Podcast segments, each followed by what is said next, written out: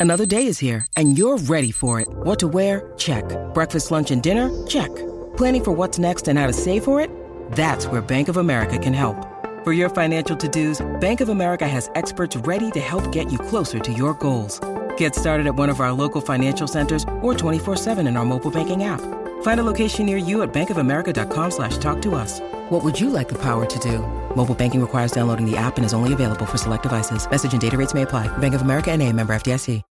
When you need mealtime inspiration, it's worth shopping Kroger, where you'll find over 30,000 mouthwatering choices that excite your inner foodie. And no matter what tasty choice you make, you'll enjoy our everyday low prices, plus extra ways to save, like digital coupons worth over $600 each week. You can also save up to $1 off per gallon at the pump with fuel points. More savings and more inspiring flavors make shopping Kroger worth it every time. Kroger, fresh for everyone. Fuel restrictions apply.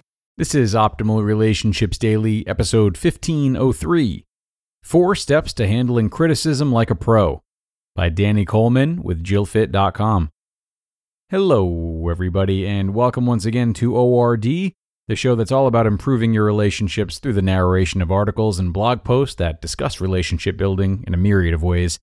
I'm your host and your narrator, Greg Audino. Grateful to have you here as always, especially today as I'll be reading from a brand new site new to ORD anyway.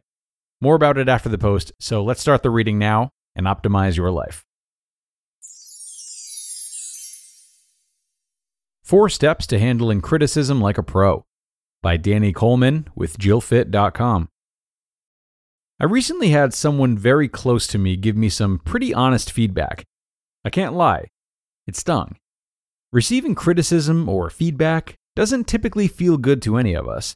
I was certainly jammed up after this person gave me some of their raw thoughts about me. When we receive criticism, our brains perceive it as a threat to our self worth, status, and esteem. When we feel this threat, a surplus of a hormone called cortisol rushes through our bodies. Science can be cool. Just stay with me. Cortisol is a stress hormone that gets released under both psychological stress, internet trolls hating on your homemade strudel, and physical stress, like lifting heavy weights. With normal daily stress, like traffic, your coffee spilling all over your car, or getting chased by a bee, our cortisol rises, but returns back to normal levels after about 40 minutes. But when someone takes shots at our self esteem, our cortisol stays high for over an hour. Quote Above all other stresses, the feeling of being personally criticized takes the biggest toll on our bodies and on our ability to think clearly. End quote. That's from Tony Schwartz, author of Be Excellent at Anything. So, naturally, I was emotionally charged up. But after my cortisol came down and my large ego came down with it, I was better able to see the criticism, appreciate the honesty of the other person, and actually use it to get better. So here's how you can do the same. Number one, take some time to take the emotion out of it. My father always says that feedback is a gift meaning you can accept it or not. Just because somebody shares what they think doesn't necessarily make it true, and it doesn't mean we have to do anything with it. When we see it as such, we can take the emotion out of it. When this person gave me feedback, I took a day before coming back to respond. This allowed me to logically say, hey, this person loves me and wants the best for me. I trust them, and we've built up a strong enough relationship to even have a conversation like this. So, take a moment. Let the emotion simmer down. Think about whom the feedback is coming from. And once you no longer feel charged with emotion and cortisol, move on to step two. Number two, look for evidence of truth. All right, fine. I'll tell you what I got so jammed up about. The criticism I received was that I wasn't as driven, proactive, or growth oriented as I used to be.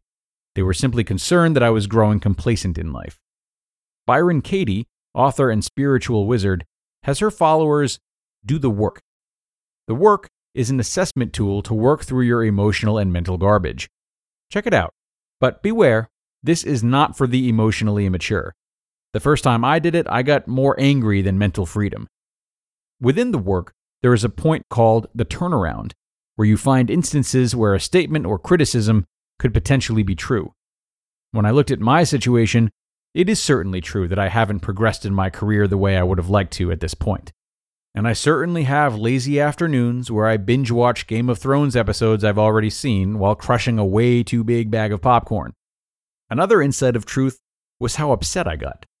If I was told that I had ugly yellow hair or that I sucked at basketball, it wouldn't have fazed me. I know I don't have ugly yellow hair, I have luxurious brown locks, and I know I'm no scrub on the court. When you're emotionally charged up, there's a good chance somebody is tapping into some truth or insecurities of yours. Check yourself. Number three, look for evidence of not truth. Now, look for evidence of not truth. I don't think that's a thing, but you get it. I can find plenty of examples where I was self motivated, got super focused, spent four hours straight at a Starbucks grinding out an ebook or a wellness plan for a client. I spent years being up before 5 a.m. while all my friends were just winding down their college parties. I read a book a week, took risks most of my friends would never, and wrote 10,000 plus words this month. I'm proud of that. So, there is truth in both my laziness and in my drive. Now the ball is in my court, and I'm back in my power. Number four, do I want to change my behavior? Now we're no longer emotional.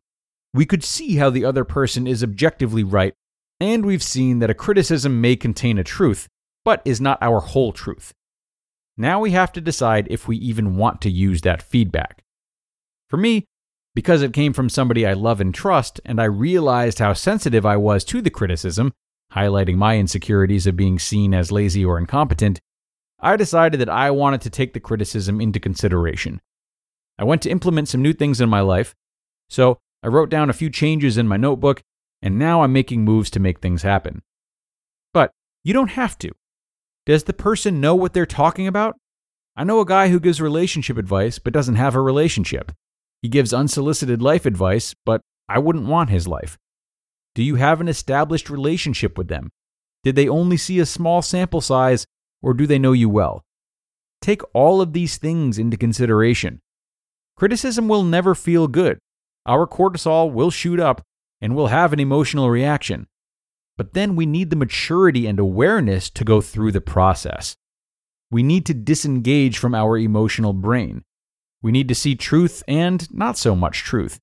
And then we need to decide if we even care. If you like the way you are, then good for you. Don't change. But have the capacity to at least think for yourself. Because in the end, feedback is a gift, my son. No more, no less. You just listened to the post titled Four Steps to Handling Criticism Like a Pro by Danny Coleman with JillFit.com.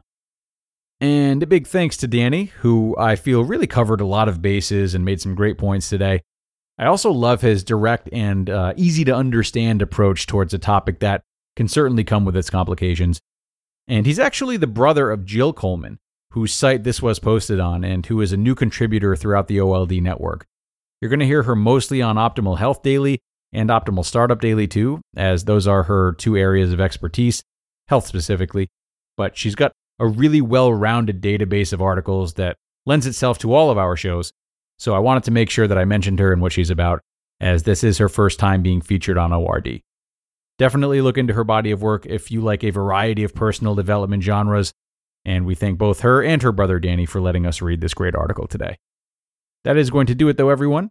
We've reached the end, and I hope you're leaving today with an inspired outlook on criticism. I know I certainly am.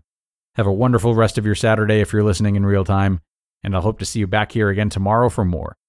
That's where your optimal life awaits.